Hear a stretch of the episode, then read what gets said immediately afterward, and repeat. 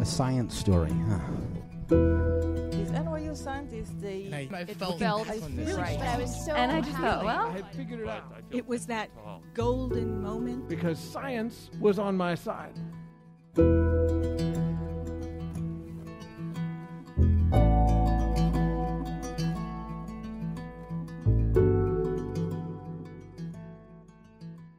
Everyone, I'm Ben Lillie, and welcome to the Story Collider, where we bring you true stories of how science has affected people's lives. This week's story is from Richard Pollack. The story was recorded in August 2013 at Oberon in Cambridge, Massachusetts, as part of a partnership with WBUR. The theme of the evening was Small Things.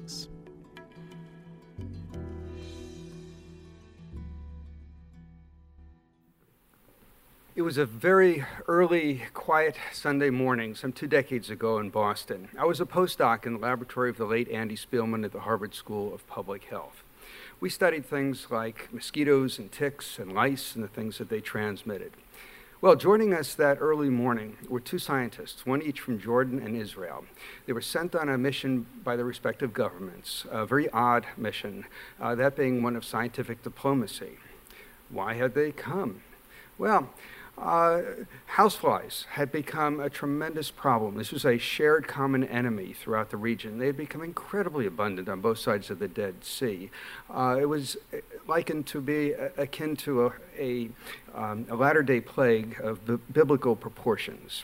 Well, how bad really could a few houseflies be? Well, let me paint you a mental picture. This comes from experience. Uh, on the Israeli side of the border during fly season, uh, there are resorts lining uh, that, that uh, border. And uh, at check in at these resorts, you'd be handed by the, the desk clerk would hand you a key, uh, a postcard to the hotel, and sometimes a fly swatter. If you were silly enough to walk outside with a cup of tea, within seconds, the first housefly would dive bomb into your beverage. This would be followed almost immediately by a hailstorm of others, uh, with the result of a crust of flies forming on the surface. If you were still outside after a few minutes, your arm would be wet because the fly bodies were displacing the liquid within your, your tea. Well, as you might imagine, uh, this distressed a lot of people. And uh, they complained. They complained to the hotel managers as if they were somehow responsible for the problem and could do something about it. Well, this, this made everybody angry. Uh, it ate into profits. A lot of rooms uh, were left vacant uh, during the season.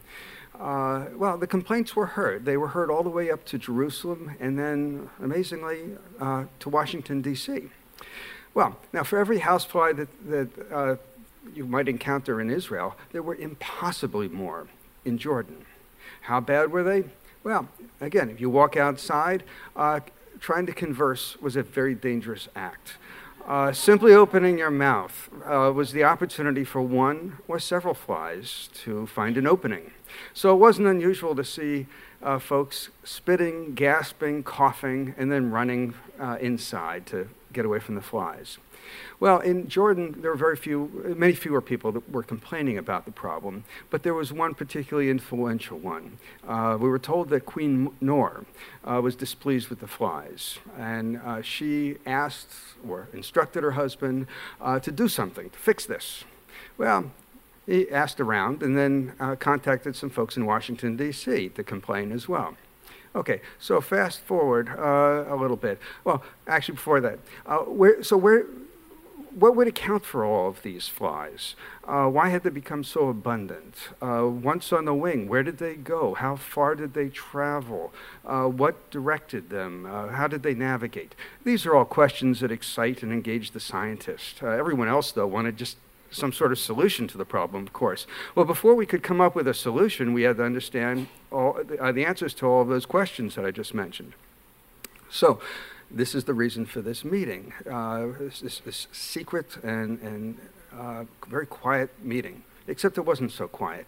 Uh, the two scientists joining that, us that day were incredibly distrusting of each other. Uh, you know, remember, this is, there was no peace accord uh, between these two countries. They were enemies of each other, and, but they were there because they were, they were on this, this uh, sanctioned mission. Uh, they were arguing with each other. They were incredibly disagreeable. They could only agree to, to disagree. And this just went on. We were at a stalemate. So at one point, the, our Israeli colleague repeated the party line that the Jordanians were somehow growing billions and billions of houseflies and programming these things to fly across the border to create a pestilence across the land in Israel.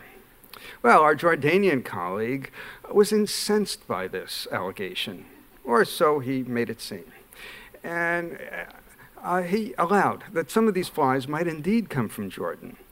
But he wondered why would a perfectly happy and healthy Jordanian housefly want to go to Israel in the first place?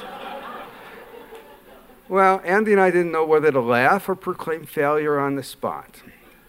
No, as this discussion was going on, it was incredibly heated. Uh, as you might imagine, we had this small square table, the four of us were sitting around.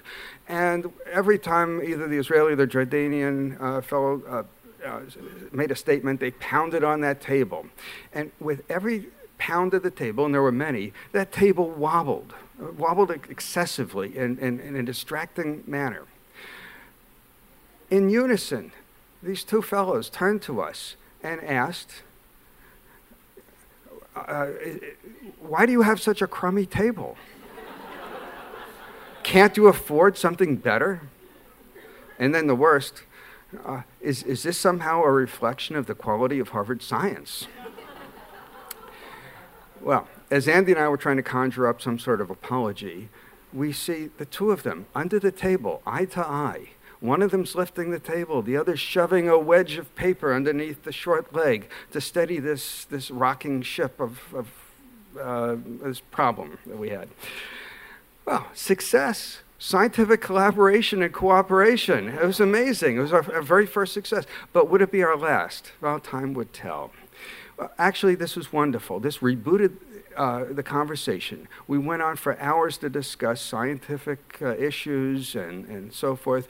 At the end of, of the, the evening, we didn't even want to break for lunch or for dinner, uh, but at the end of this time, we, we had a, a draft document that we turned into a proposal for USI, USAID uh, that was soon submitted. USAID took the bait, funded uh, several years of field work for us. Uh, so that was success number two. Now, armed with the money, we traveled to the Middle East to this, this fly plagued and politically charged border. At every stop we went to, uh, folks came out to welcome us with open arms. Well, their arms were out like this, but I think they were actually doing a lot of uh, this to swat the flies out of the way. And, and they, they expressed their wishes for us and their expectations that we would solve their problem. Okay. Um, the flies also greeted us, and in even much greater numbers. And I think the flies were laughing at us. Uh, that we had this notion that we could somehow figure out a way to stem this tide. Well, we, we saw all these flies. We looked at them. We couldn't tell from where they came. Uh, they weren't wearing, they, they weren't waving Israeli or Jordanian flags. They weren't wearing yarmulkes or keffiyehs. Uh, and they, we couldn't tell if they were buzzing in Hebrew or Arabic.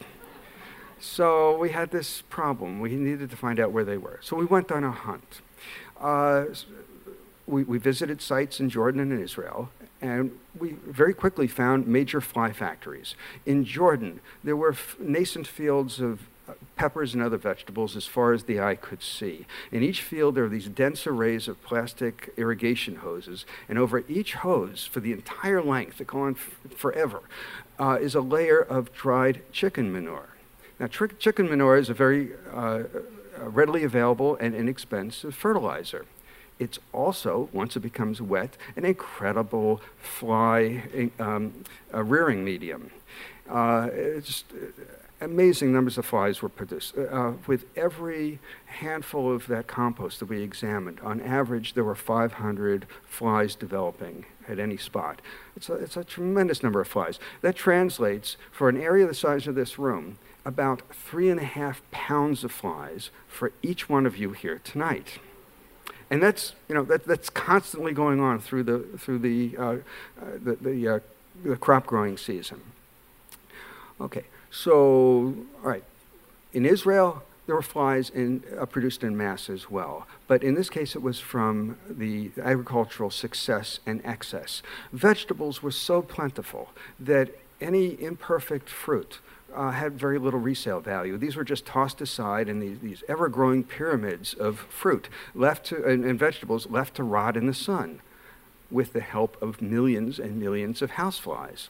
All right, so with this, uh, there was a realization from both sides that they, they each were at fault at producing massive numbers of flies. This helped tone down the rhetoric a, a bit, so another bit of success for this international effort.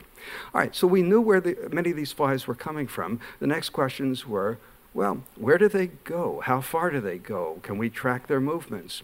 Well, so we, we then embarked on a study uh, to do that.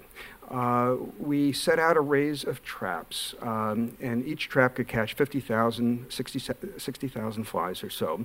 Uh, and each one was baited with the most god awful swill. This, this, uh, now, how do you attract uh, flies? Uh, with honey, of course. So this had sugar water, yeast, and rotting fly bodies. And no, no matter how careful we were to carefully decant this swill into each of the traps, it would invariably slosh all over us. Uh, no amount of soap and water could wash this stuff out. In fact, I think I can still smell it to this day.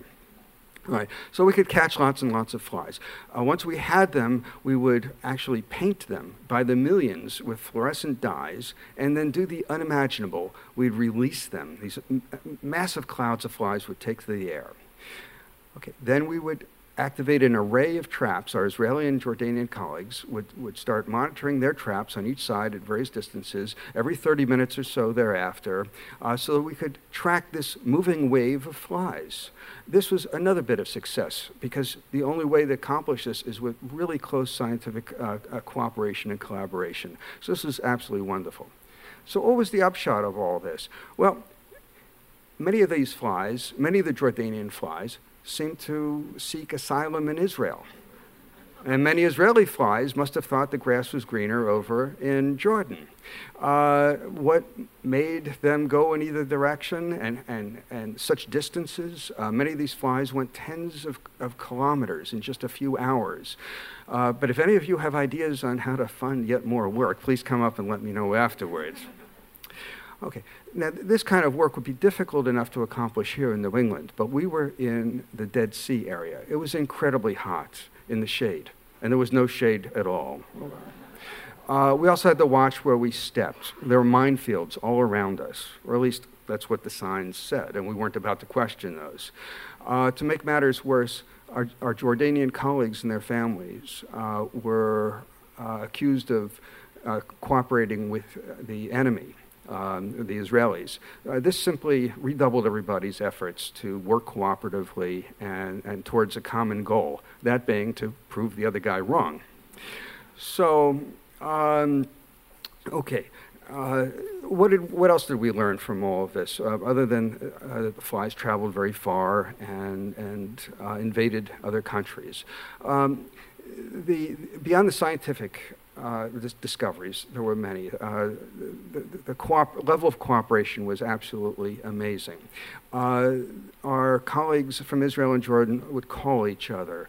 Uh, this is before the peace accord was signed. Uh, they would speak about things other than flies. When once, the, once peace broke out in the region, the families from each side visited each other. They attended weddings and other social occasions. They were best of friends uh, for many, many years thereafter. Uh, from USAID's perspective, they didn't really care that much about the science. It was the cooperation, the talking, which was uh, really the goal from their perspective, and this was a huge uh, win for them. Now, from my perspective, I, I learned a lot as well. Um, uh, I learned not to get so stressed out uh, when the best ideas, uh, the, these interventions that we uh, came up with were not readily embraced by uh, the farmers and the local officials, but that happens. Uh, change in the Middle East takes uh, generations. That's generations of people, not flies. I also learned to keep my mouth closed, uh, particularly during fly season. Um, but that helps in many ways. It helps with the listening and thought processes. Most importantly, I learned to embrace wobbly tables. Um, the smallest distractions can sometimes lead to the most profound discoveries. So I wish you all a very good conversation around wobbly tables. Thank you very much for listening.